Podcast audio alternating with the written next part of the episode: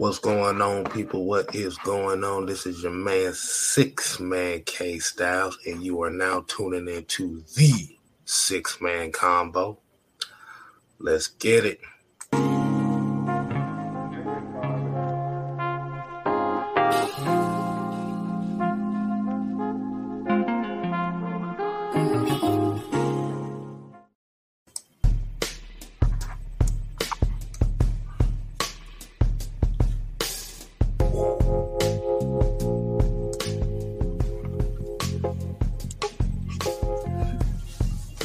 I didn't realize, yeah, this song kind of gives you a Nate Dogg vibe just a little bit. Oh, oh, Santa Claus is coming straight to the ghetto. What's going on? What's going on, people? What is going on? This is your man, Six Man K Styles, coming through with the ones and twos.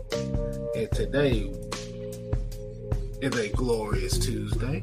I hope everybody's had a good day so far. It's coming straight through the ghetto. But as you already know, while we have a six man combo, I'm joined by the Senator Palpatine, the mad scientist himself, Mad Mike Sports. Hey, definitely appreciate y'all coming in, tuning in, being coming in heavy already. So, Mike, let's go ahead and hit them. Normally hit them with on every show. Consists of three words.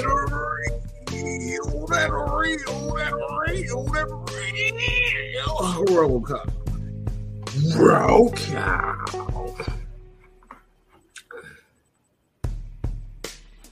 There you go. And today's roll call, we're going to hit y'all with a good one today. We got the roll call starting off with Joseph Thornton, Raymond Elder, Robert Ponder, Big Ant in the building, Melvin Emery, Bubba Gump, Silas Draven, Brian Peoples, Ethan Jones, Myron Jackson, Pat Norris, Kenneth Lewis, Relly 1090, Pamela Johnson, D. We got the low ski in the building, ATL Leo. We got Lee 85, Jerry Bowie, Nathan Floyd, Trauma Isaac Crimes. We got Michael Walker, Keyshawn Vlad, D. Coleman, Living a Dream. We got Mucho Grundy. We got Fred Butts. My people Sonia's in the building. So let's go. Let's go ahead and cut the music three, two. What's going on, people? Let's go ahead and get right into it, man. As y'all already seen what today's title of the show is. You know what?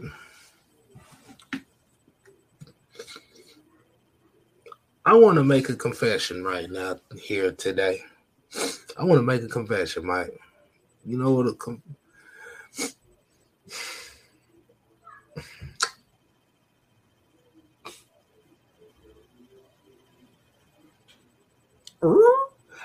I love. Hey, hey, my confessions for today is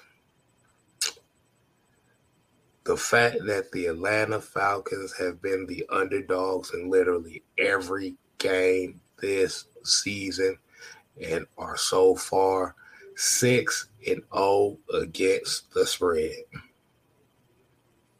I love it. Hmm. I wasn't expecting that. Yeah, yeah. So As a fan of the Atlanta Falcons, this is why we always say here, whether they 17 and 0 or 0 and 17, you are going to get the same energy from me, Mad Mike Sports, everybody that you see associated with us. So, let, let me get a little quote. I want I want to start off on a little quote, and this comes from one of my favorite rappers, um, and it just sums up who I am and why is this important. Uh, Will Smith don't gotta cuss in records and rap to sell records. Well, I do, so fuck him and fuck you too. So basically, what that means is Mad Mike Sports, Atlanta Falcons Nation. This is what we do. We're not cookie cutter. We are who the hell we are, and that's going against the grain. And this is why this Atlanta Falcons team is so uh, near and dear to us, and why we're riding with these guys. They are the underdogs, like K Style just said. They've been the underdogs and of the spread for like well all six games, the first six games. That's what we are about. We go against the grain. We're not cookie cutter. We're not what everybody's trained to see and trained to hear. We go against the grain. And this is what this Atlanta Falcons team, this is what the Dirty Birds represent. And this is what Atlanta Falcons Nation, Mad Mike Sports, Six Man K Style, Unholy Alliance, this is what we about. Hey, man. So let's go ahead and get right into it. Let's go ahead and get right into it. And today's topic is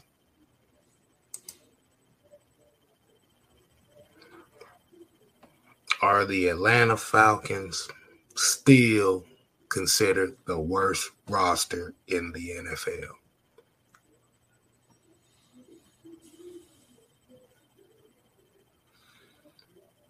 Now, you probably wondering why are we talking about this? Where we've literally seen the Atlanta Falcons themselves, literally, first six games go up against five playoff teams.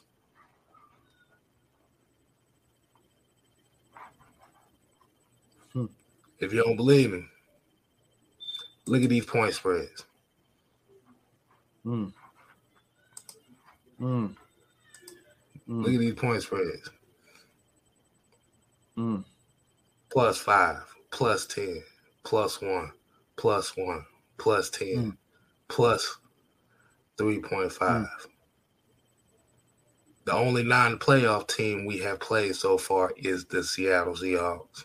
Well, no, actually, no, they did go to the playoffs too.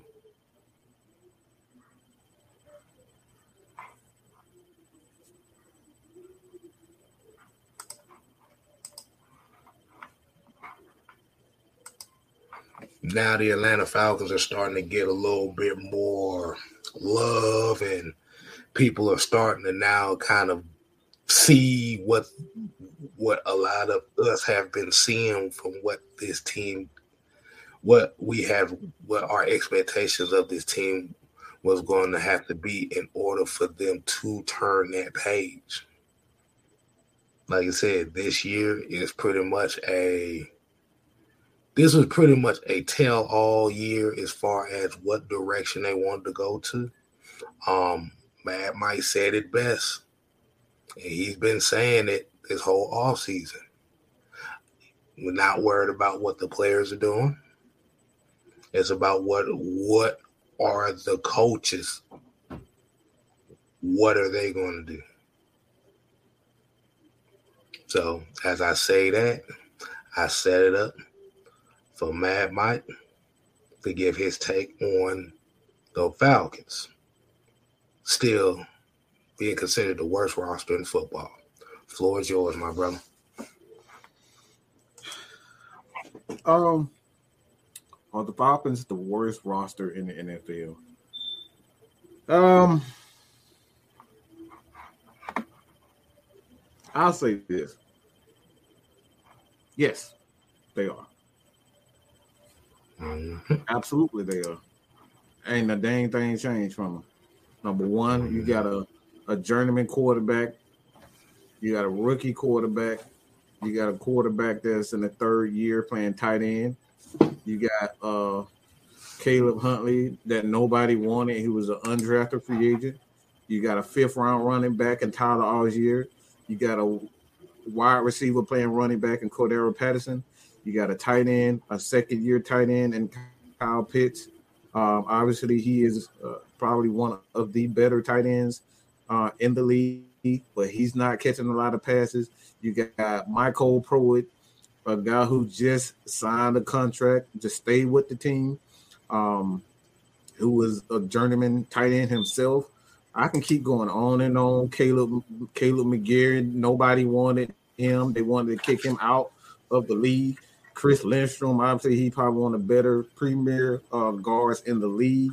Uh, veteran or uh, young, um, a center, and Drew Dalman, who just does nothing but uh, screw up. Uh, you know, uh, a lot of those snaps. You got Wilkinson, who came from um, the the Bears, and the Bears he was so shit in with the Bears. Um, they got rid of him too. He was a uh, uh, he was a starter that right tackle for them a couple of games too. Right guard, he was all over the place. And then Jake Matthews, nobody still don't get him the, the respect that he deserves. Wide receiver, uh, uh, Zaccheaus.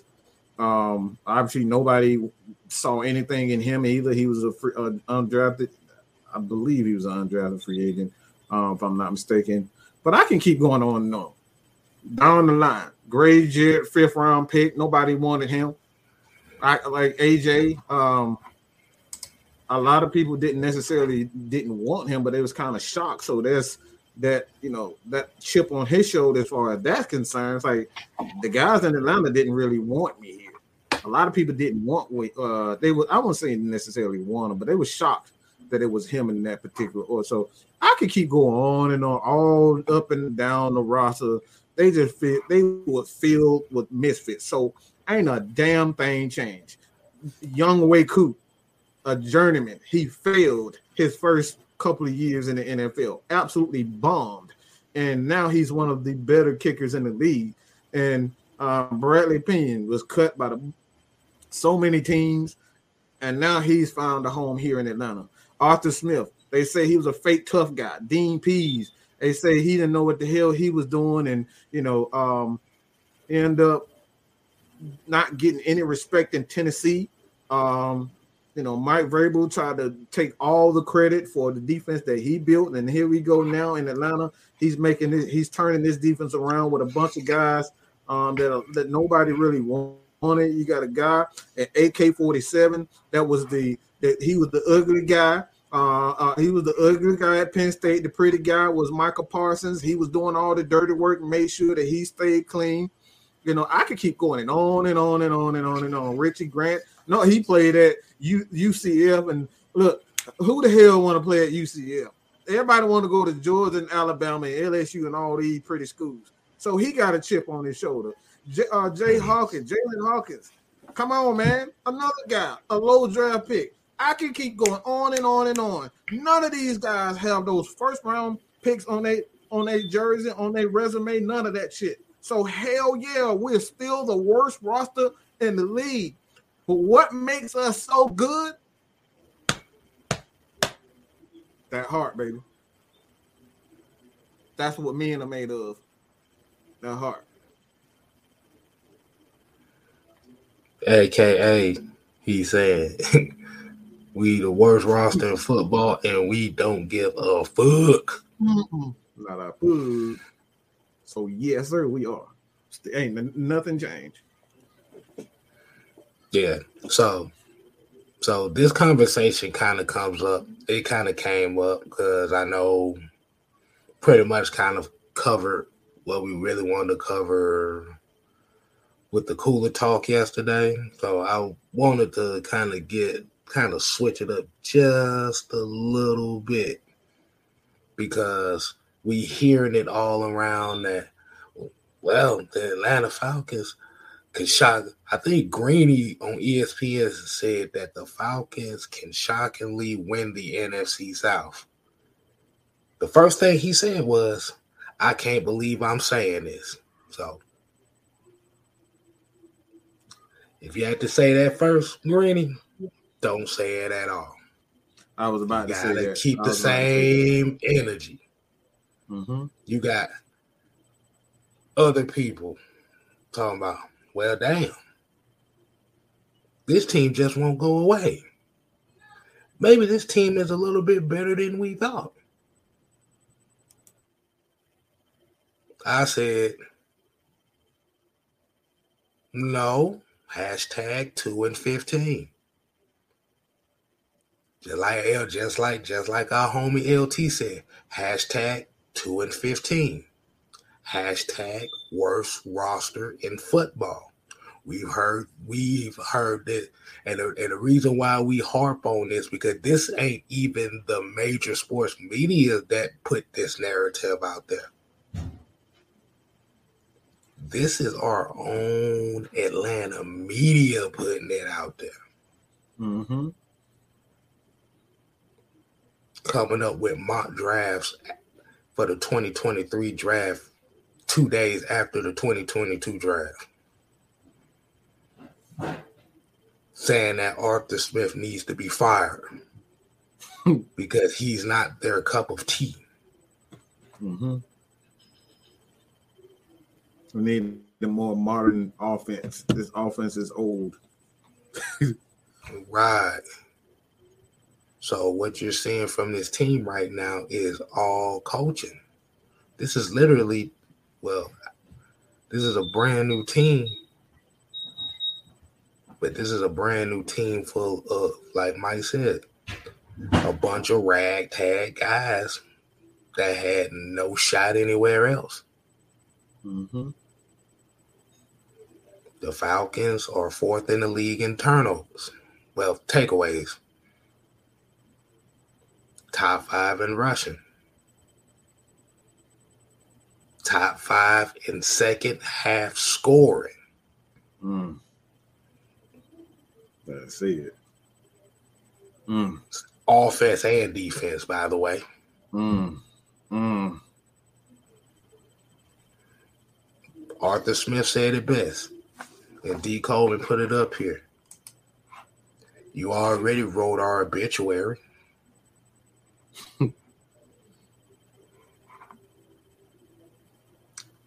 DP said uh, DP had another quote this offseason. You keep telling players that they suck or they're terrible. One of two things is gonna happen. Either they're going to buy into it or they're gonna thrive from it. Mm-hmm. So let's go ahead and I got a little treat for everybody that we got a little treat over here for today.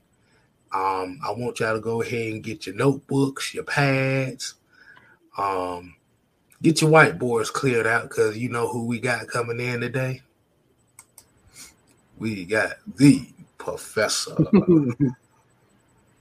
What's going on, Noah? Oh, a bit of a long overdue appearance, but I'm doing just as fine as everyone else. Hey man, what you got for us, man? What you got on your mind? You know what? I I keep seeing that I think these people are making the power rankings wrong. They keep What? having the 32nd team at like 18 or 14 or or whatever the case may be. Like they don't know where to put this team. Hmm? Hmm? Because all I've been saying is that we were the only two and fifteen team.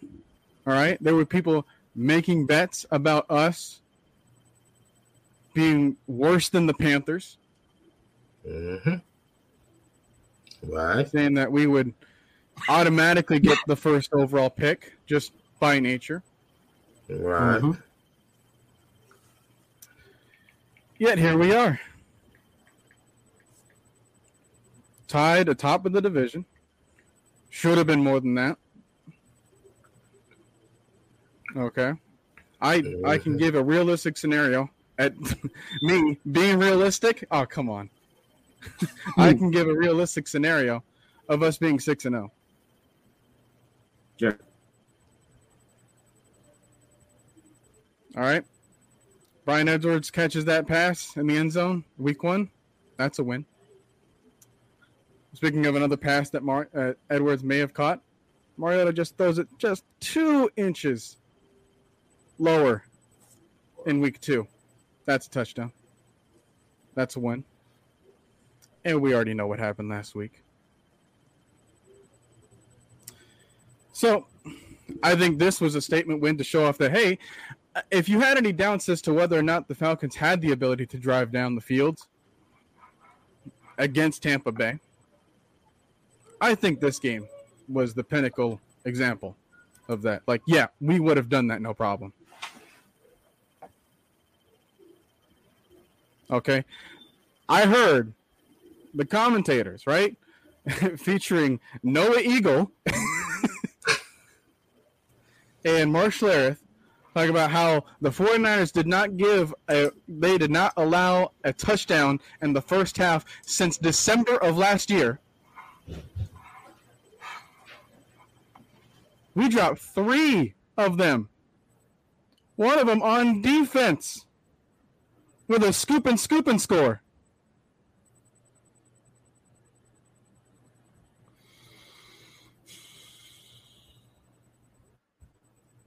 Come on now. I wanted to karate chop him in the throat. He he got on my damn nerves calling the game. It, it, he had his uh, his head so far up Shanahan's ass. I've never seen him like offense wasn't doing anything. He was just kept talking about how how much of a genius he was. He ain't scoring no damn points. Throwing wide receiver screens to get the quarterback into it. Go ahead, go ahead, Noah. Go, go, and I want I want to give people this thing because I I found out about it and I dropped it in the Discord. But uh, shout out to uh, the Bootleg Football Podcast for giving me this snippet of information about Kyle Shanahan. Did you know that in the Super Bowl era, this is playoffs included, by the way, when a coach is trailing by five points or more at the start of the fourth quarter, right? Any coach, right?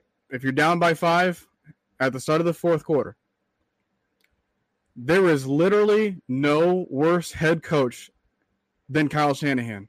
As in that situation, he is 0 and 26.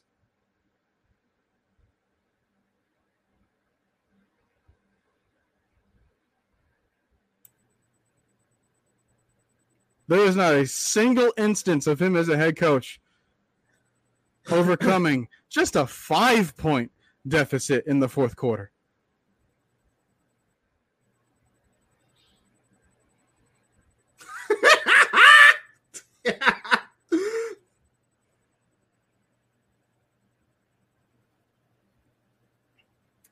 So that's all I got to say on that. We got a phone 99 super chat. Four ninety nine super chat chat from, from Jones. Jones.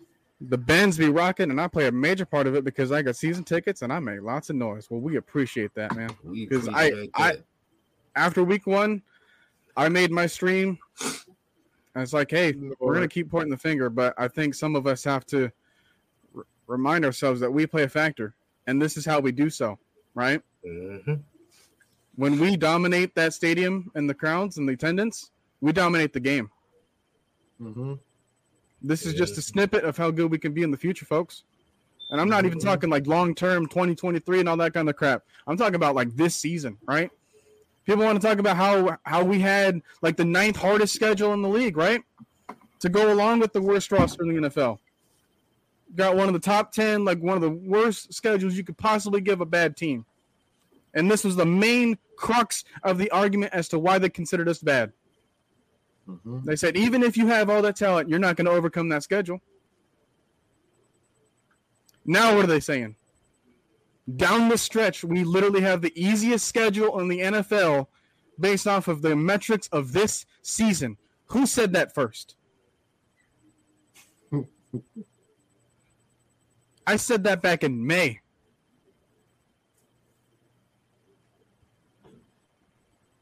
hmm That's why we call him the professor. Pen, paper, notes. Yeah, yeah. Look, I, I've stated this several times. All you have to do is go back through our archives. There's well over 3,000 videos on here. If you have any doubt on anything, you can hit us up or you can go through the archives yourself. It's not that difficult. Just go a year. Just a year. Just go through it.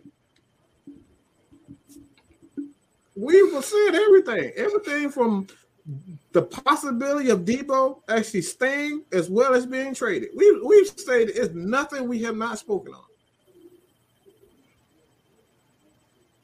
You right about that? I remember me and Mike having a discussion about Deion Jones's contract in the offseason at some point. Mm-hmm. And I was like, well, here's the thing, right? Like, they can probably overcome the salary cap at some point. It's just a matter of can they overcome the talent that he is. And then Troy Anderson was like, hey, I'm here. And he showed up. Yep. Those- Well, what you needed a you needed a fast uh, guy that can tackle and cover. Oh, that's me. yeah. So, so for those that may not know, that the remaining schedule for the Atlanta Falcons is the Bengals, Winnable. the Panthers twice, Give me that. three weeks, the Chargers, That's what I'm gonna focus on. The Bears, Oh, please. the Commanders, Embarrassing. the Steelers, Come on. Now. Saints, Well, thanks for thanks for taking care of Tampa Bay for us. the Saints, the Ravens, mm, how's that defense looking? That's gonna the be Cardinals. That's, that defense is they're struggling right now. Ooh, can Kyler overcome his shortcomings? and the very last game of the year, the Tampa Bay Buccaneers. Grady, you got some revenge to get. Mm-hmm. But, but, but before the season started, the expectation was the Falcons weren't going to win their first game until week 10.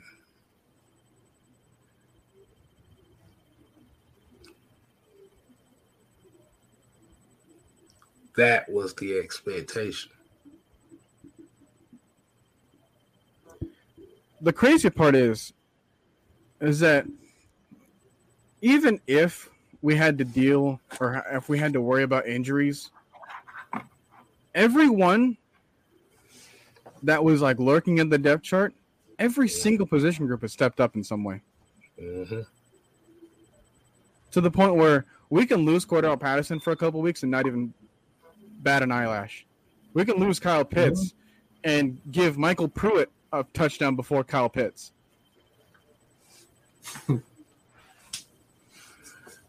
And man, definitely shout out to Kyle Pitts, man, because he is literally turning into a complete tight end right before our eyes, too. Oh, Well, he- the, the I've. I've noticed how big his arms are getting from blocking. That's Goodness that's the thing. gracious! Passing game is yet to come come uh, come together. That's the scariest thing about this team right now.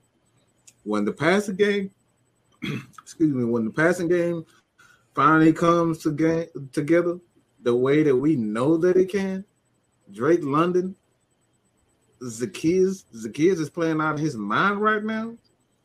And then Mhm. teams start focusing on all right, we have to stop this run. We can't worry about Kyle Pitts. That's when things are going to get really interesting. When people, when teams start saying to themselves, look, we can't be worried about Kyle Pitts. We got to stop this run. We have to stop the run. That's when things are going to get scary for this offense. Because at some point, you're going to get Cordarrelle Patterson back. And he can still play wide receiver. and you can Mhm. have both those guys. I saw something, uh, and I believe K Styles, I don't know who it was who pro uh who, who uh mentioned this, but they had a pro set. We haven't Oh, seen a was- pro set That was LT. that was LT. We haven't seen a That was pro set in this in this team and with this team in a long time. So picture Cordarrelle Patterson in one side, and you have Caleb Huntley or Tyler Allgeier in the same backfield. Those guys split out. Now you got a three wide receiver set with Kyle Pitts, Cordarrelle Patterson, and uh, Zaccheaus, as well as Drake London. How are you going to do that with a, a quarterback who can make plays on the run himself? This offense has yet to come together. So when they finally get it, you think the teams are scared now? Do not be surprised if the Falcons make a if, if they make it to the playoffs. Do not be surprised they make a run. That's all I'm gonna say. Defense travels, right? Run Mhm. game travels. Yeah. That definitely carries over into the winter season, into December playoff football. That's when you're going to need to run game a lot, right? Mhm. And I think the NFL, like uh, you posted about this earlier, Mike, about um, like the average amounts of points being scored per game. It's like lower than new, lower than usual. Like the uh, the margin of victory is like significantly lower. And Mhm. sure, like you can you can give up some examples as to why that could be the case, but the way I see it for us is that sorry, something got in my throat. Um, we control the game because of the run game, right? We're controlling the clock, we're controlling the field position, we're controlling our physicality, and we get to call whatever we want because of that. And even when everyone and their left mother knows that we're going to run the ball and they still can't stop it, right? Like I, I saw the cameraman getting fooled out by uh, Marcus Mariota's like zone read still. Yeah, yeah, yeah. That was nice. Like, we're in week six, man. We have yet to become a well-oiled machine. Yeah, that's what that's what I'm saying. We haven't even really tapped into a full, complete team like that. But what they're doing is they're setting the mindset. This is the biggest difference from last year to this year is that you have a bunch of guys that bought into the mindset of it's us against the world. Nobody believes in us everybody in this locker room, everybody in this circle, we believe in each other.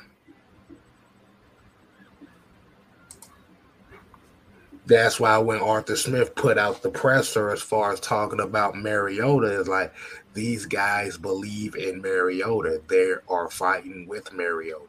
This is why you don't see a Desmond Ridder out there right now. Uh, imagine waking up in the morning wanting to praise Marcus Mariota. When is it time to start Desmond Ridder? Right. I don't know how many he- ho- uh, headlines I saw that. right. But like you said, he has a bounce back game. Right. Right. So, oh, and Cole D. Coleman said this season is showing that there's a difference between play calling and coaching.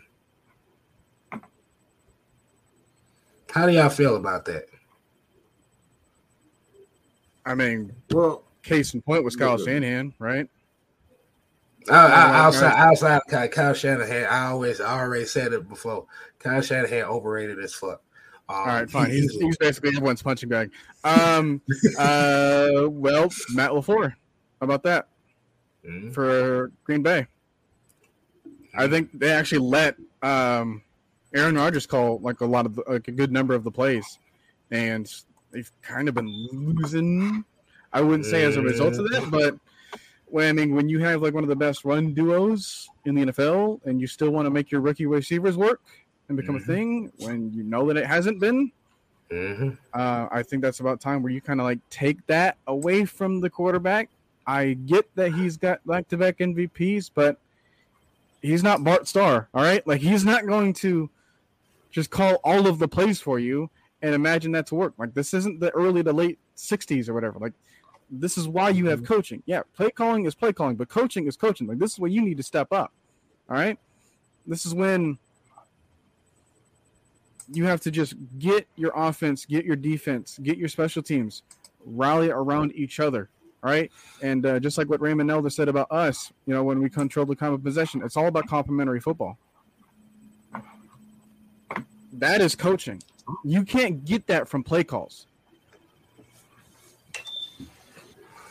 It's all about the adjustments as well. Uh, uh, a lot of coach, a lot of players can't see what what's even in their head. Like let's just say, for example, you from I saw a clip earlier today where Dave Grown was stating that Marcus Mariota was doing a better job of planting his foot in the pocket. That's something that I saw earlier, but these are the things from a coaching standpoint that you see that players can't see. All right, Mike, you're a little bit you're leaning back a little bit too far. You, you know, when you throw you know, your front shoulder isn't, you know, um, you know, going through the zone, um, you know, uh, fast enough, quick enough, or you're doing it too fast, you're doing it too slow. You're not watching the target. Like these are the types of things that coaches can see. This is why you have in boxing, you have guys like Angelo Dundee who can see, all right, this guy's doing this. All right, you need to make the next, you need to, you know, shoot the uppercut, give him the jab or whatever it is this is what coaching is for. And this is why I've always stated having a guy like Aaron Rodgers calling all the plays, he doesn't care about the right tackle not being able to pass protect. He doesn't care about the center is not very good in pass protection. He wants to call plays that he's comfortable with, and what he's comfortable with is not always good for the team and the offensive line. Now we see the same guys that we shitted on for the last two to three years are playing like all pros. I wonder why. Hmm, I wonder why too. Why is that case? Though? And I mean, and you can have bad play calls and bad coaching at the same time, Broncos. Um, and then that kind of plays into that. So like there's Whoa. the good good, there's the good bad, there's the bad good, and then there's the bad bad. Yeah, that is true. But hold on, hold on, everybody, hold on. Um, we go, we we gonna have to take an intermission here, man. We got 111 people in here, and I only see 30 likes, man. We got to get these likes up, man. So we got to take a little intermission break here. I gotta give y'all an opportunity to go ahead and hit that like button. So, time out. brother out, man. Like you said, man, we we we we appreciate y'all watching. We always do. This is why we say you always go ahead and hit that like button, man. We got to get this message out here. Um, and that like button is very, very key. So we definitely appreciate that. So while you also hitting that like button, you also make sure you go ahead and subscribe to Noah Tendell, Mad Mike Sports. Hell, six man K Styles. I mean, you're already here. hey, well, for some for yeah, exactly. Exactly. You got you got ghost watchers out there. They they love watching come to our programs, but they don't want to subscribe. But they don't want to hit the like button. Subscribe, subscribe, subscribe. All right. I didn't even get the replicas in. They already didn't hit the 50% mark. Let's go. That's what I'm talking about. Now, we definitely appreciate that, man. Like you said, man, it's free. Um, we just want to put the message out here, man. We want to show the we want to show y'all and to show these other folks that you got some people, you got some Falcon fans out here that are ride or die. You got Falcon fans out here that are relatable, that ain't all that that kind of bumps the system on a daily basis, like we do, because we damn sure do bump the system. I take pride in that. but um got a couple questions here, man. This is what I say at this point in time. Y'all go ahead and y'all relay y'all questions here in the chat, man. Um Here's a question here from Derek. He says, um, do you think when Damien Williams come back, he's still a big part of this offense?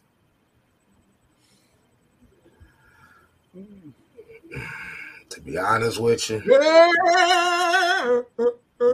Hell no. No, no, I can't- No, I can't- I can't, like I said- away from Caleb Howard. you can't take away from those two. Those two are hot right now. Avery too. And Avery, Yeah, like you said, yeah, A- yeah. Avery is making some big runs too. So You gotta throw Damien Williams, Cordarrelle in there. You damn sure ain't gonna Mhm. take you know carries away from Cordarrelle. So I just don't So- see Williams being with this team anymore. I think he's gonna get cut. Heck, we gave a carry to Keith Smith on a third and short. Yeah, think. got Keith Smith in the run game, Keith Smith in the passing game, the right way. Not some freaking fourth and nine curl route on the outside. The right The right way. what Dirk Koetter. Um yeah, I had to throw I had to throw that one in there. But yeah, man. Damien Williams is kind of he's kind of the odd man out right now, and like you said, it's unfortunate. But when you got Allgeier, and which I will say with Allgeier, that's the guy. That's the guy that put everybody on him over here. You see the guy down here at the bottom. Mm-hmm, mm-hmm, mm-hmm. And then you got Caleb Huntley. Like you said, they running well right now. Avery Williams running well right now. This offense is flowing right now, bruh. And I want everybody, if anybody went on checked out Baldy's breakdowns, he took so much pride in looking at Kyle Pitts. Like I said, when you got Kyle Pitts out here more excited blocking than catching passes,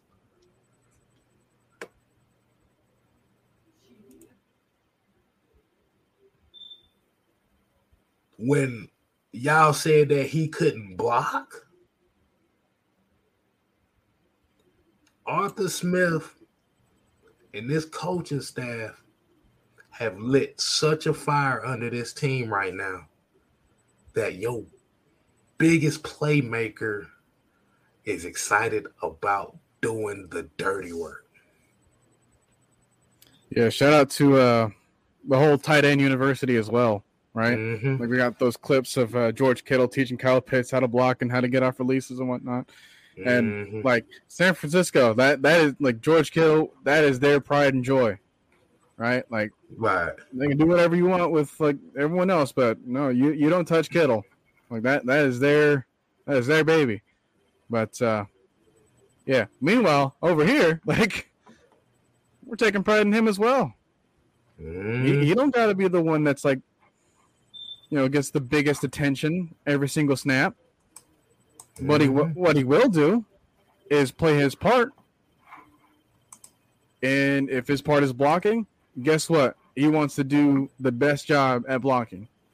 If it's running the routes as, as providing a decoy so to create separation for someone else, he's going to do an excellent job of making sure that he's getting attention from multiple defenders as much as he can.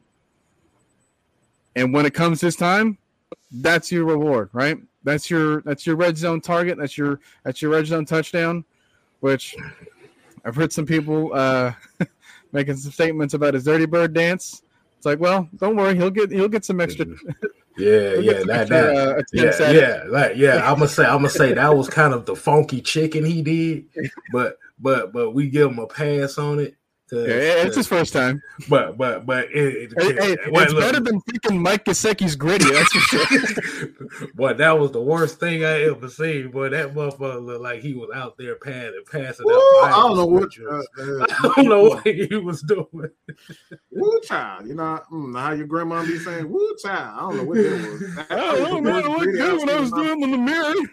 like, yeah, yeah, that's why you do them in the mirror. That was the And only in the mirror. Yeah, nah, it- he better never in his Don't it. lifetime ever do that shit again. There are so many dance moves, bro. Don't stick to that.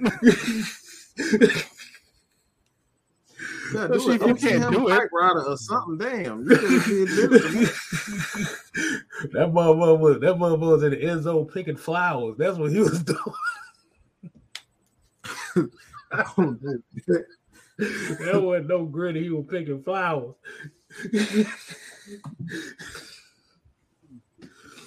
but yeah, about Oh, um, Kyle Pitts breaking him down. Uh, yeah, it's it's very cathartic watching that because we just get to see how well rounded he's becoming as a player for us, and stuff like that, as small as it may be. As, as a defensive player, you need as many tails as possible to figure out what the offense is doing before the snap, right? And if you see Kyle Pitts lining up in a certain formation, if you see him looking a certain way, if you see him acting a certain way, like I saw this one post about um, like Joe Mixon, for example, the running back for the Bengals, like, and you see him in the backfield, like if he like stands up, that's when you know it's a pass. But if he's like leaning forward, that's when you know it's a run. That's all it takes sometimes. And then that right there is a tell. So when you see Kyle Pitts and you're thinking like, oh well, he's only good at receiving, and then you see him out there, you know, on uh, what was the name, like a Menahu or something, just cracking him. right.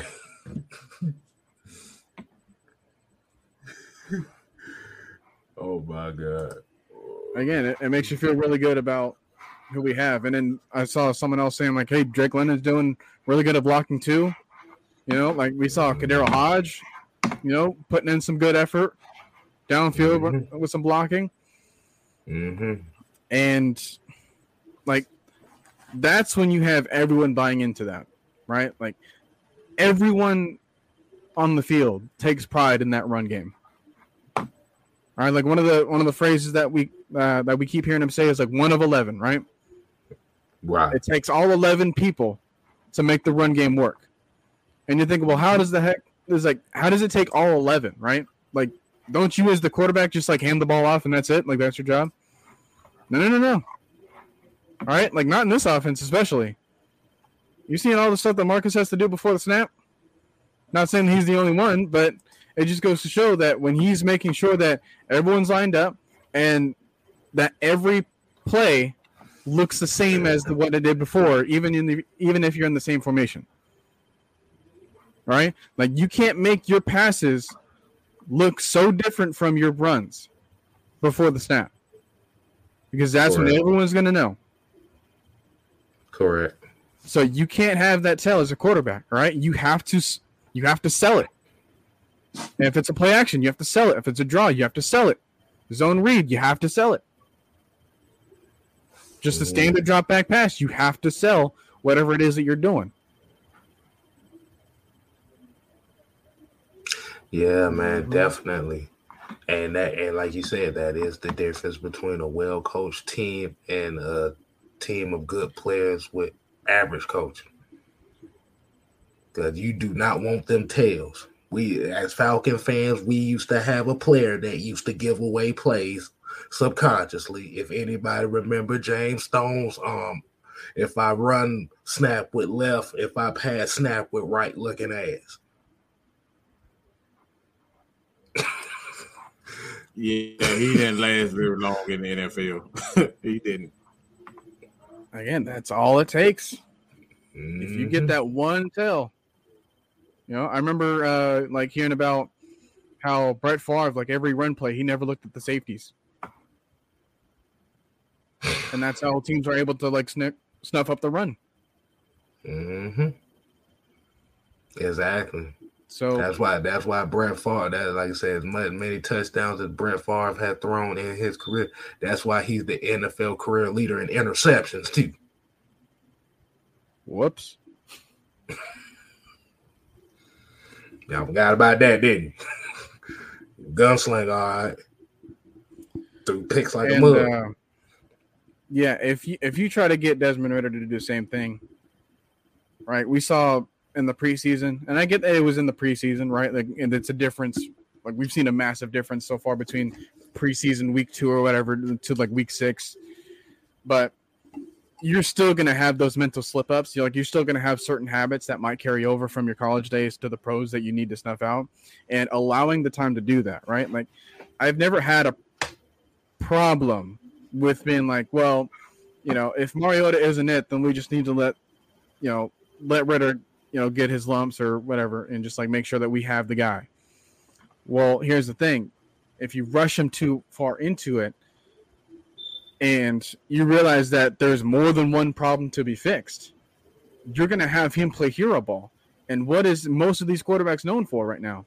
They're playing hero ball, and some of them they can get by with that margin of error because everything else around them is already set up.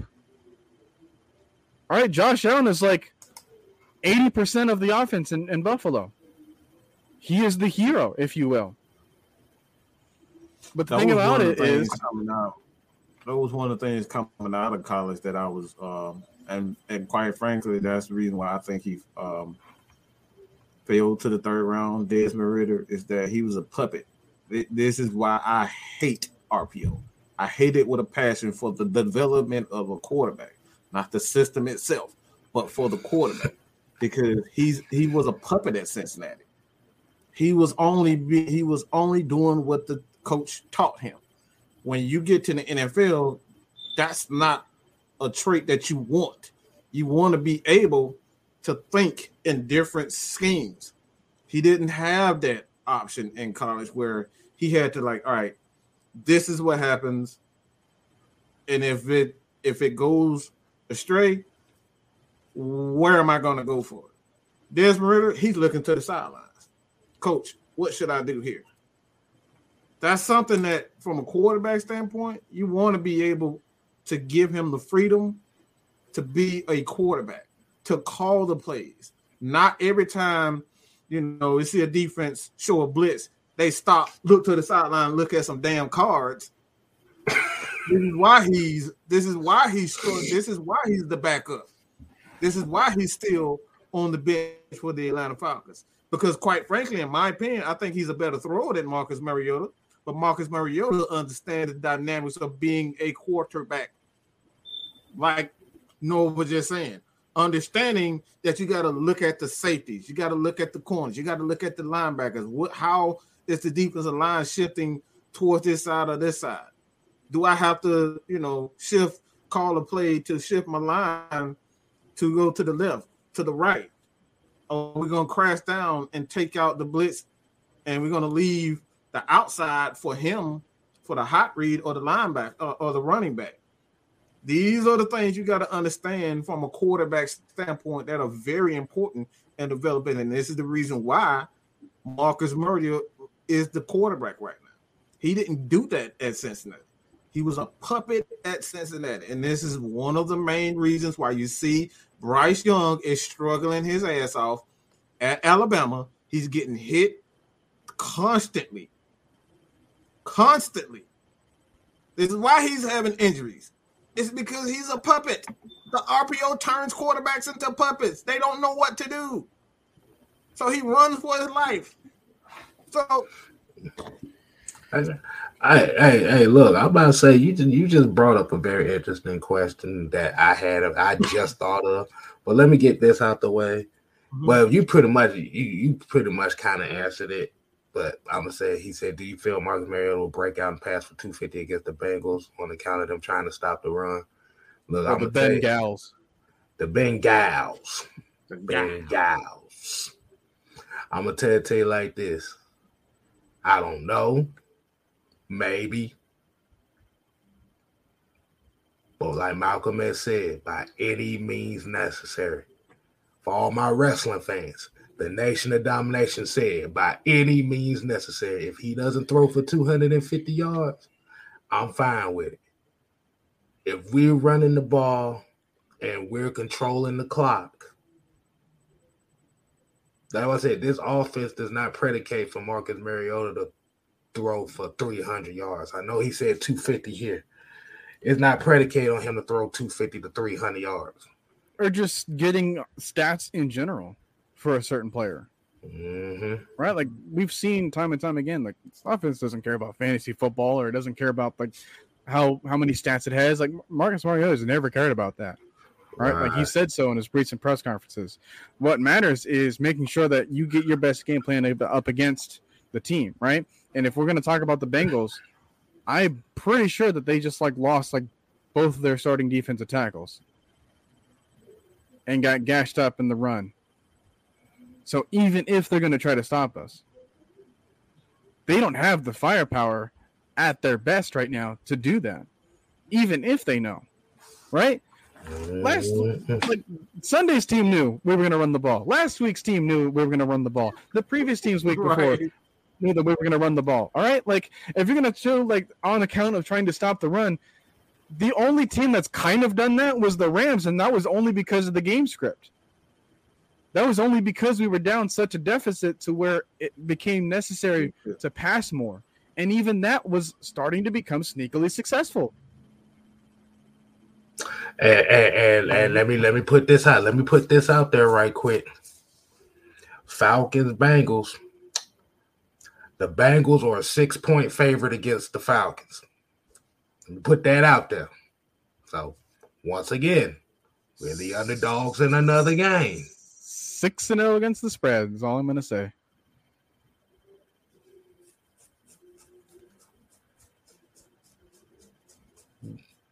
That's all, hey, that's all that need to be said right there, man. Like I said, literally every game we're going to be the underdogs.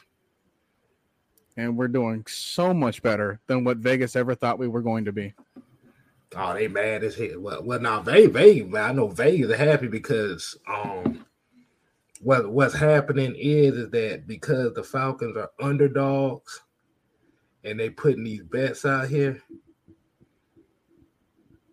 and you know the crazy thing is, before last week, when they did the spread, when they did the uh the spread bets where the Falcons were the underdog, they usually took the other team at a whopping 90 to 98% in all those games. This year, all the bets were going to the Falcons for covering the spread. Oh man. Oh God, Calvin Ridley. Calvin really asked, ain't that kind of goes with this question right here. But Pat North said, Would you trade Calvin Cha Cha Slide Ridley for? I don't believe he fits the team. Man, I trade him for a moon pie, um, some some some fruit snacks, and a bang energy drink.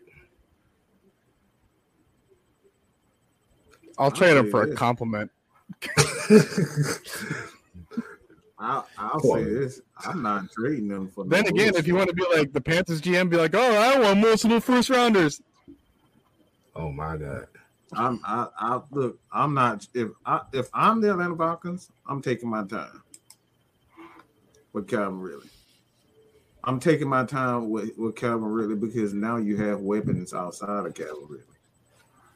Yeah, we're the we're And the ones you- with the control. Yeah, that's why I say I'm taking my time with it.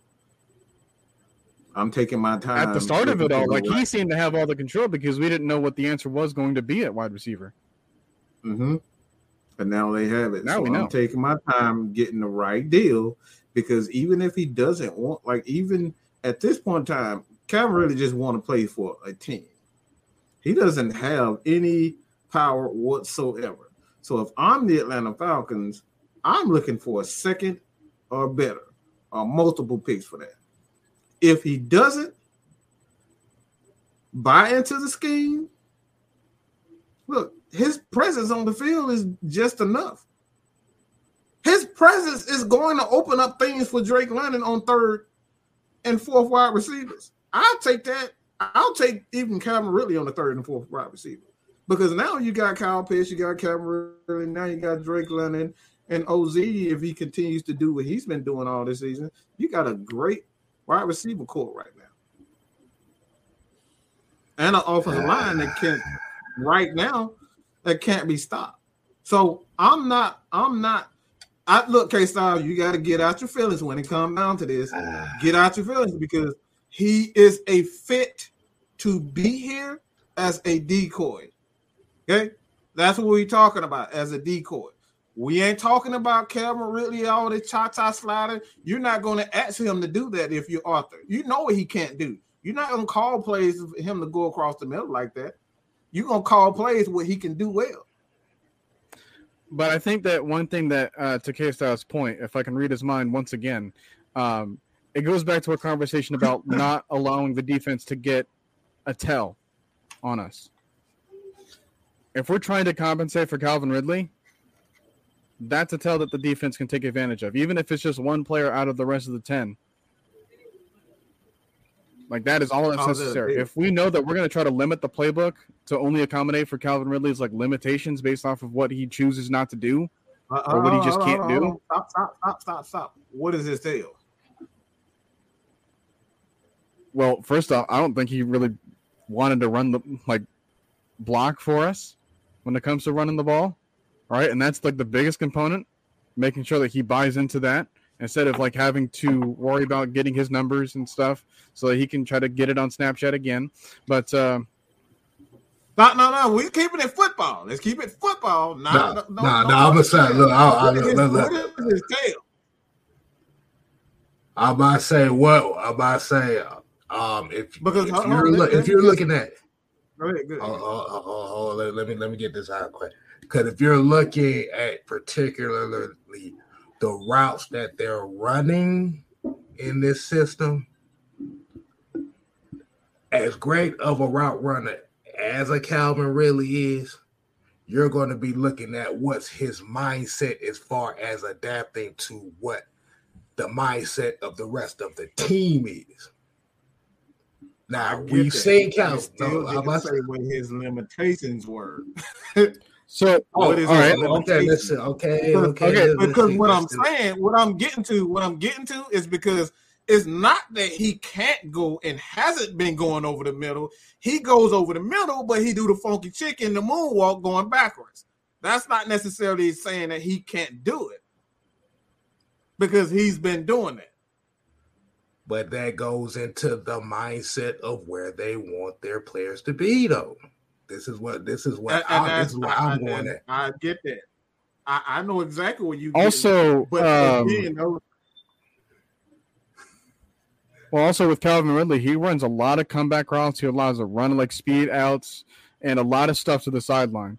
We don't really see that with this team anymore, right? Like we get the occasional kind of speed route from uh, Drake London on like certain situations, some with OZ with like the flat routes and whatnot, just to get the first down. But that was something that Matt and Calvin was like really known for, right? Just like making sure that but he was using his routes and just like that's it, The right? Just like to get the free 15 I- yards and and the I comeback. have a rebuttal for that because if you go back to the University of Alabama, and even here, he ran those same routes across the middle at in the University of Alabama. So again, it's not that he can't do it or he won't. Uh, he won't do it. It's the matter of what K Styles was saying, his mindset. So if Calvin Ridley does come back and he has that mindset of like, look, if I want to be, if I want to play in the NFL, I got to buy into this. And this this this doesn't just sit for for for uh for the Falcons.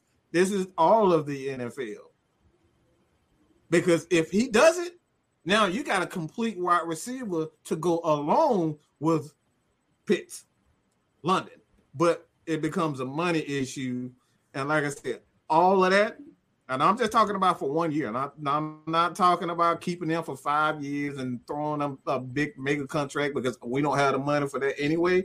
But I'm saying for that one year, you got Drake, you got Pitts, and you have Calvin Ridley. If he buys into that, this team is that more dangerous. So this season, this particular season, it makes that Falcons team, 23 Falcons team, that much more dangerous. So like like I said, it's not the it's not a matter of it's not it was not a matter if Calvin Ridley can't do it because I can put up I can pull up tape even last year where he was going across the middle. Yeah, he did the funky chicken like K Style said, but he can do that. Yeah. Yeah. And then you also have to look at the fact that if you're bringing him here, Hmm. this is a particular offense where they're not chucking the ball 30, 40 times a game, neither. So it, is he's going to be willing Gotta get- accept that limitation of I may not get because we have to remember before in the five games Calvin Ridley had, he got targeted 57 times. Yeah, he wasn't bound into that. We uh, we saw him on the sidelines. He was pouting like a little bitch. So Yeah. like I said, my scenario is basically what if, not like all right, if he buys into the system, if he buys into the Yeah. system, I now mean, you yeah, if he, if he buys into the system, yeah, but if we looking at if we're looking at how he plays compared to what the receivers they have now, um, his style does not replicate what this offense does. Now, like you said, he's got the he's got the talent to do so.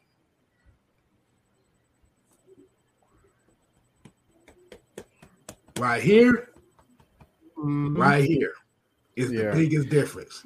So I, This And- is I, I, this like, is why this just is why to make, a lot of made it clear. I, I just wanted to make it clear that Calvin Ridley can run every route onto you, and that's that's where I was Oh, getting yeah. because a lot of people think Yeah, it's just definitely. because that's how Dirk Koetter was using him that he's nothing but a sideline receiver, and that's false. Because if, again, if you go back to the University of Alabama, and even in um, our system, he ran routes over the middle, but he wasn't comfortable doing it all the time. So, like I said, it, it wasn't a matter that he's gonna No, buy no, no, no, no, no, like, no. Calvin Ridley is a well-rounded receiver, and he can do it, but his heart won't let him. No, no, like I said, this is I think this is the first time they actually seen us actually debate something where we all ain't on the same page. They have. They think certain we way. get along. I don't know why people think we get along all the time. But I mean, day. my other side of it too was that, I mean, you got to think about what's likely going to happen when he comes back, right? If he's if he plays with us in 2023 season, does he still have the same mentality of like, hey, I want to get stats, so I'm going to do everything I can in order to get stats, even if this whole offense is predicated on like running the ball 40 different times. If I'm like gonna get like 20 uh, passing attempts out of Mariota, well, like how many of those catches am I going to get? Like, how many of those throws are going to go to me? And if I'm going to be like in Calvin Ridley's shoes, I want that contract year. Like, I want to make sure that I get the stats because that's what people are going to judge my production off of. Yeah. And Mm-hmm. I don't think he can get what he's going to want out of us for next season. So either Mhm. he might try to go before we get the chance to like, you know, fully go go into like a run heavy oh, style of offense. Somebody show exactly. I Exactly. want out of the So- Oh, Exactly. So So- be prepared for that. like that is my that is my biggest concern, right? And if he Right. doesn't get the numbers, and then we're gonna start running the ball, but we're gonna put him on the field, he might give us that tell. He might give us this like I don't want to try. Like I'm not going to get the ball, so why bother? And so- no, that's so- that's the point. That's the that's the issue that I have in your argument. You said he's that's a tail. It's not a tail because he can run that route and he's done it successfully. So it's not. Well, I'm just saying, like giving you when it comes to running the ball, because he we're gonna talk- run the ball more I often. mean, I, I think I think he's talking about more so of what Calvin Ridley is as far as a blocker. I think that's where he's going I- with I- it. I think that's where where he's coming, I- where, where he's talking like- about the blocking side. It where, like you say, at the end of the day, it's all I think OZ circumstantial. ain't that good of a blocker himself. I'm just like I'm, No, he, he's a great Look, receiver, but he- he, may, he's he better may than be better than expected. Calvin. He may be better than Calvin Ridley as a block. I, like I said, he I'm like- is. my thing is, I, I'm like I said, I'm not here. Calvin Ridley six feet, 180, 190. OZ is what five seven, 180, probably maybe. But he tries harder. is he really? If he is he really that much of like I? I gotta watch the film, but I'm not Yeah, yeah, he's- certain that he's, He's trying harder. more better. He's trying, but that's not a good. That's get- not certain to say. All right, he's a better blocker. Well, why do you think Arthur Smith loves him so much as a receiver? Like, it's the effort that he gives in every single He single does play. a lot of things. He he does a lot of things. Like I said, it, That's my thing is, 'cause I see a lot of people- I see a lot. I see a lot of people's comment. Look, I can separate my personal thoughts on what he did and what he is, his talent. I don't care about what he did. What I'm saying as a player, Calvin Ridley can run every route on the tree, but it comes down to what Kev and Noah was saying. Will he fully will he fully commit to what the Falcons are doing offensively as a blocker and say, look, if I want to get this contract, I'm gonna have to block. I'm gonna have to do the dirty work and going over going over the middle. Those types of things. They're very important. But to say that he's not like he's he's not one of those receivers that can't do it, that's just not true whatsoever. No, I'm just saying, like, if he wants to do what's comfortable, he's not going to want to try to do those routes the majority of the time. He's going to try to go to those out routes, those comeback routes, those slant routes, like some things that he can get and just get out of bounds quickly. I just don't believe that. I, he, that's what the Falcons offense. This is what the Falcons offense. Julio did those all the time. Everybody in that offense did that. Oz wasn't going across the middle. He was running those same routes that Calvin Ridley. So it's not a. It's not.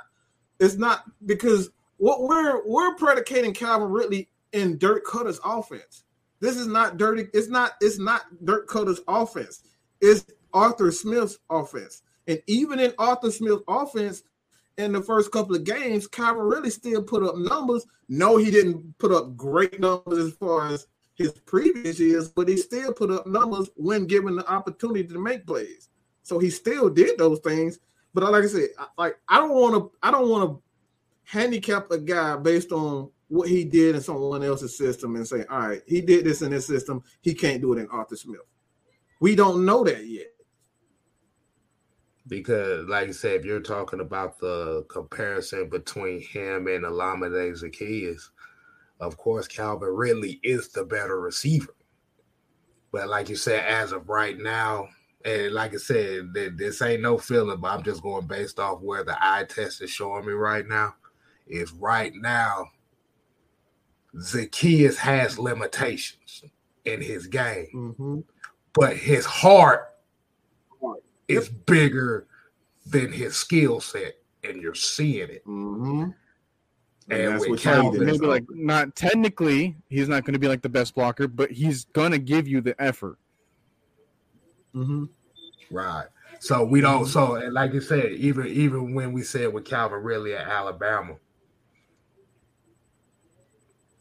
that wasn't a, that that that that wasn't a that Alabama team he was on was not really a predominantly run team either. It was pretty much a air raid offense as well. So this is a guy that's kind of used to getting the ball. You know, you got to get the ball. Now he's not on the Robbie Anderson uh sit your goofy ass down side of the game, but um no, no, no, no. but you have to put him at we you we like I said, as far as we don't know how he would deal with being in a offense where he's not gonna get that many targets or the target That's the not gonna thing. be the focus. That that that like I said, and that right there, and that right there is the biggest difference. Like I said, That's the the that's how the if. Calvin, if Calvin wants that bag right now, he has to buy into this system because Mhm. other teams are watching this type of. Because who's going to truthfully, I like honestly, I don't know who's going to come out and give the Falcons a first round pick for him as it stands Mhm. right now because he's going to be a year older. He hasn't played, and we're going to say, all right, we're going to give Calvin Ridley away for, uh, uh, you know, a fourth rounder. Falcons are really going to do that? Are they just going to allow him to play because he's still technically in his fifth year? He's still Well, I technically in his fifth year. I, I believe. Well, I think we fourth- I- I almost had the same fourth conversation. Uh, we almost had the same conversation with Deion Jones, right? Like he, he went for a sixth. I mean, it just it I mean, just line, depends. linebackers though. Linebackers are in a premium in this league. Yeah, but it's like all that about like the overall production that you're trying to replace. there is again, this is a passing league. He's a linebacker. Like defensive ends and linebackers are premium at a premium. So you're gonna pay more money for pass rushers in this league than you are for linebackers. I think, like I said, it's just it's just going to depend on what market out This there. is a, this is a good debate. It's I, like like I said, I, I love the debate, man. I love the debate yeah, yeah, because this yeah, is yeah, how other teams are thinking as well. hmm So you're so you're getting so you're yeah. So like I said, y'all actually got a rare treat tonight. Y'all actually got a full on debate. this is how we between are all the time. We like this and like none of this is like insulting. None of this is like, oh well, I'm gonna bash your It's thing. Or not. I'm gonna be like disrespectful of your thing. Right. It's like no, like This this is we're, what we're you trying call, to keep it respectful all around. like I said, this is what you Mhm. call talking about the the topic and the point. Like I said, you don't have to throw nobody's mama in here. You ain't gotta talk about nobody's looks here. Right. Yeah, all of a sudden now y'all want to damn shoot the fair one when y'all see each other. Like, nah, bro, it, it don't work like that. But like I said, this is a definite. But you know what? Like I said, Yeah, I see think- Maggie over here, she wants to fight. You wanna fight. Man, you don't go over there and make go over there and make me a pie or something. This, this is why she ain't on the panel. Anime Oh, talking about I man. want to fight the panel. Girl, go on somewhere. but yeah, man. Like I said, I think we should go ahead and wind it down because this is definitely a good conversation Like- piece we need to continue. like on, Mike, 'cause you, like you went in on Calvin. How the hell are you defending them now? Like, see, that's Yeah. that's we can separate. We can separate the two. Exactly. See, I Calvin Ridley see, see, see, the problem with Calvin Ridley was never about his skill. It was about his mindset the whole time. Mhm. That's that that's really when it, yeah. right, like everything was up here. if we're expecting Mariota to throw the ball like 20 times, like Mm-hmm. like take the Jets and Packers game for example, right? Zach Wilson completed 10 passes. No receiver got more than two catches in that game. Right. Is that something that Calvin Ridley would like want to be a part of? If it means a win? I don't know, right? And that's like he he's got to have that contract mentality. Mm-hmm. He's got the contract mentality right now. That's why he's And throwing how- up the, the How the they get the stats and all contract is based on the stats. How does he want to get the stats? The way that he feels most comfortable about it. How does he feel more comfortable about it? Well, definitely not running the ball because that's not going to give him anything. but also just like, hey, doing what he does best. hmm Like you said, yeah, like you said, you like you said, you don't have guys like a Larry Fitzgerald out here. You don't have guys like Roddy White out here like that anymore. Like these guys, like you said, the, the that's why these guys were personified wide receivers that you would want to build your franchise around. Like you said, even Julio in his earlier days before the nagging injuries, it was the same thing. Like these guys wanted to play the game. played the game. Now, now have you noticed? Have you noticed during this whole debate? I said nothing about him being Disco Inferno. Yeah, yeah, you realize that, right? I didn't mention none of that. right. Right. So did I. right. That he still, he Right. still made me. He still, I, like I said, that Kansas City game, he still made me mad about that. I never forgive him for that shit. But I think everybody said, "What are you doing? Keep going." That's the only motherfucker I know that that can run to a million dollars and then stop and then, then go to the sideline because he saw a five dollar lottery ticket. Like motherfucker, $5 million is right there. but yeah, but I think we need to go ahead and continue, continue this conversation because this is actually a good Yeah. conversation to have. Um, it might be one of those things we might need to we might need to break out a Friday night madness for this to continue Hmm. this. That's interesting. as if you down. I don't know how available I've been, but you know, we'll, we'll see. see. We'll we'll see. We'll see how it go. We'll see how it go. But yeah, like I said, y'all go ahead and y'all go ahead and y'all leave y'all questions and stuff when in these chats. Hold on, let me go ahead and hit y'all with the outro.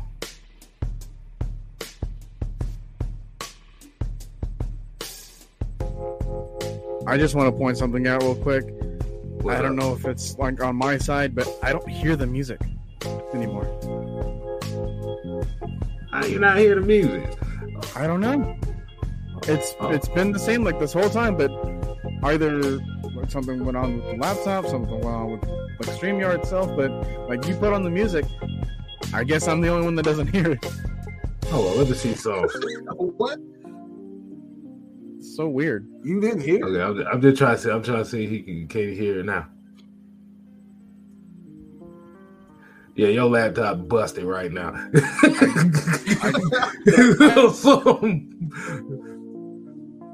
oh, yeah. I freaking the Wi-Fi extend. I'm buying all sorts of stuff in order to help me out with my connection issues. StreamYard, come on. See, y'all, y'all tripping, man, man. Y'all, y'all doing my boy Noah like that. That's wrong. That is wrong, y'all. So, so five G, it's taking away my music. so, like I said, we definitely, like I said, we definitely appreciate everybody tuning in to the six man combo. Damn. Damn, boy. I think that Calvin Ridley conversation kind of put us over what wanted to do, but that was actually. Oh, dang, we went that long? Wow. Mm-hmm. I was trying to get us off, get, get us off about nine thirty, but I was like, damn, boy, this conversation got good. So I was like, let's, let's go ahead and extend this. So definitely appreciate y'all tuning in. Y'all make sure y'all go ahead and subscribe to Mad Mike Sports. Six Man K Styles and the Professor Noah, Tyndale, as we all take you on this journey as the Falcon faithful. The journey with the family, which is y'all that are watching us right now. And enjoy the season we have right now because we are three and three. Glad someone's enjoying the music in the chat. exactly. Can't relate, but you know. like I said, the Falcons. But think about it: the Falcons are three and three right now. Nobody, ninety-eight percent of this world thought that the Falcons' first win was going to come around week nine or ten. Think about that for a second. They thought two and fifteen. Hey. And also shout out to Lisa. I thought she been in here. She she been in here. Hey, shouts out to everybody, everybody in here tuning in tonight, man. Like I said, y'all make us, y'all make make us have good shows here, and it's all because of y'all, man. But Oh yeah, I'm about to say, man. I don't know. It's like every time I hear this, I be just thinking Nate Dogg. I just be thinking Nate Dogg, man. I'm like, hey. Oh really? Yeah. They got that Nate Dogg feel to it. But until next time, people. We ain't here to play. We here to stay. Ooh, yeah. You ain't gotta go home. But you got to get your head up out of the ghetto.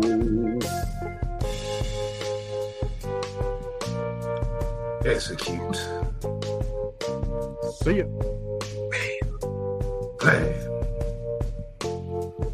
Deuce.